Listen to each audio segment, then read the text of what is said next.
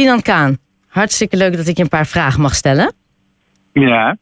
Uh, ja, nee, laat ik dan maar gelijk beginnen. Um, ja. Jouw documentaires en series hebben allemaal als insteek en achtergrond oorlogsgebieden. Uh, wanneer en waardoor is deze interesse ontstaan?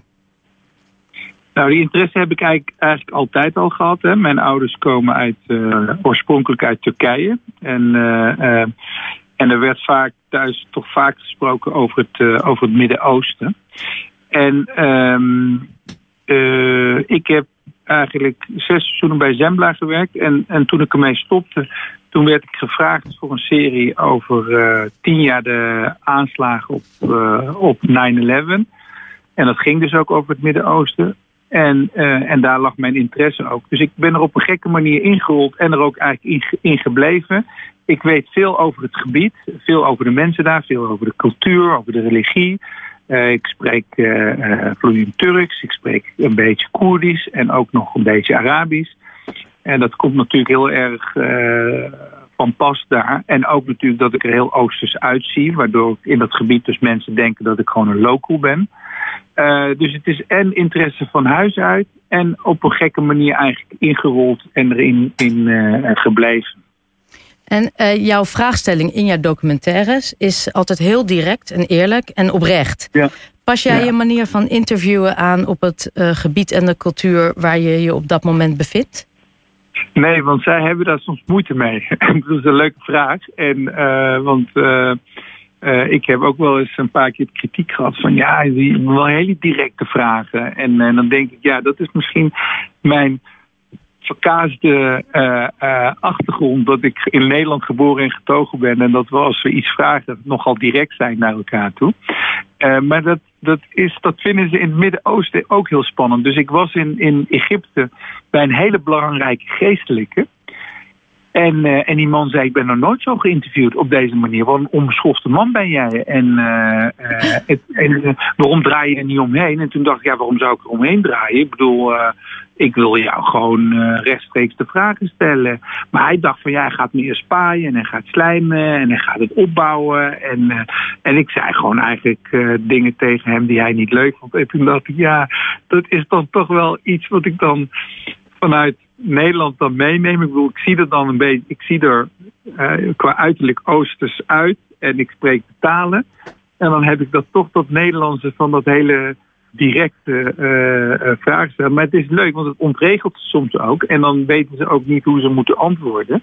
Maar dat is niet echt wat bij het gebied past hoor. Want daar is natuurlijk alles heel ja, respectvol en hiërarchisch. En, en, en, en je kan toch niet zomaar een sheik aanspreken. En, en ik en, heb zoiets, nou waarom niet? Tuurlijk ga ik hem wel zo aanspreken. Want misschien door die directe aanpak en doordat je iedereen aanspreekt, krijg je dan ook een beter resultaat of eerlijkere antwoorden, ja. denk je?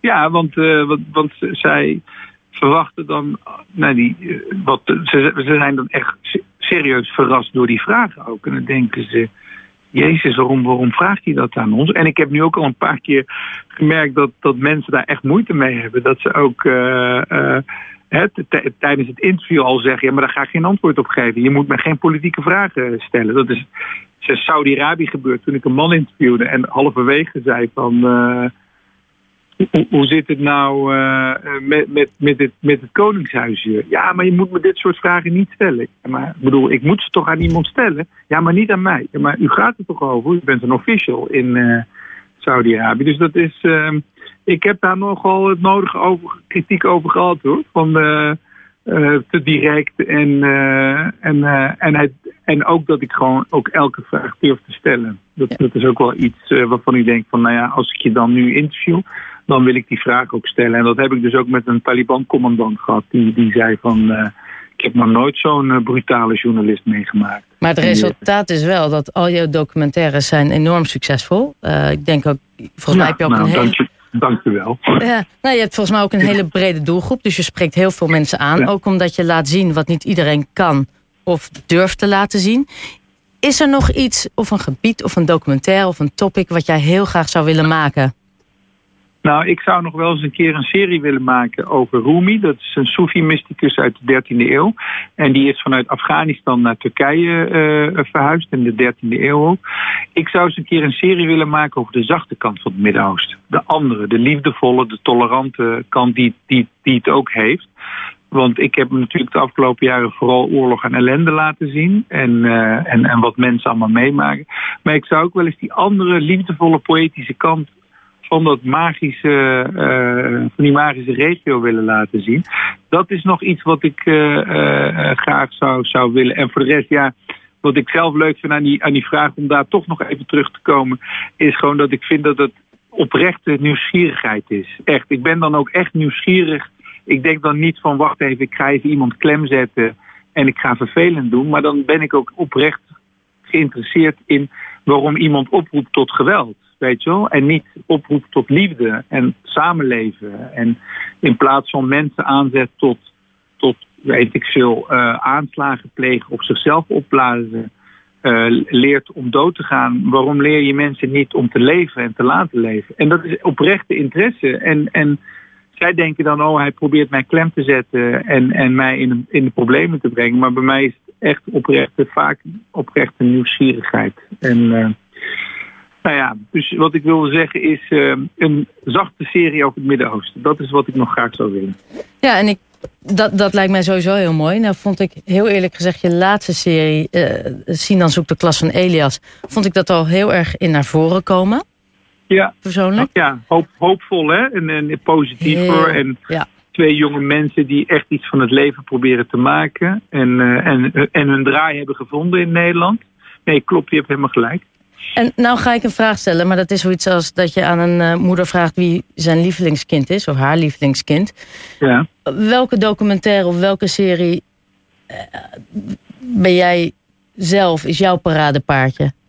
Of jouw liefste oh, kindje als we de kinderen. Als, als ik heel eerlijk ben, vind ik dat echt een hele lastige omdat alles wat wij tot nu toe hebben gemaakt, ik maak het ook in teamverband. Ik ben, ben, werk niet alleen, ik werk met ontzettend gepassioneerde mensen. Ik heb nu sinds 2013, de eerste was uitgezet tot aan Saudi-Arabië nu. Ik, kan, ik heb daar geen antwoord, want ik hou van al, al, al die uitzendingen en al die kinderen. Omdat we met alles wat we hebben gemaakt met ontzettend veel liefde is, is gemaakt. En uh, ik vind dat een hele uh, uh, een moeilijke. Ik, ik neig te zeggen de eerste, want daar, daar begint alles mee. Uitgezet natuurlijk.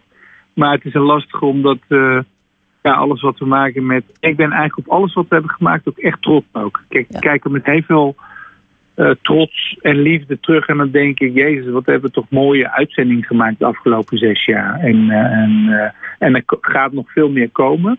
Uh, ja, is een lastige. Ja, dus nee, je hoeft ook... Wat je zei van, uh, als je als moeder ook moet kiezen tussen een van, de, van je kinderen, je, daar, daar wil je niet in kiezen. Nee, en je houdt van heel allemaal vaak, met ze. Nou, en precies wat je zegt, je kan er eigenlijk ook niet in kiezen. Alleen het is juist de diversiteit en de verschillende ja. onderwerpen uh, ja, ja, is indrukwekkend. Uh, aanstaande zondag uh, ben je te gast in de Dorpskerk aan ja. het Kerkplein in Bloemendaal. Van 4 tot 5 in, in gesprek. Is er nog iets waarvan je zegt nou, dit, dit gaan we bespreken of dit gaat het worden? Of heb je zelf ook... Uh... Nee, ik, ik laat me graag verrassen. En uh, wat misschien nog wel een leuk ding is, ik ben nog nooit in Bloemendaal geweest. Dus uh, dat is gewoon toeval.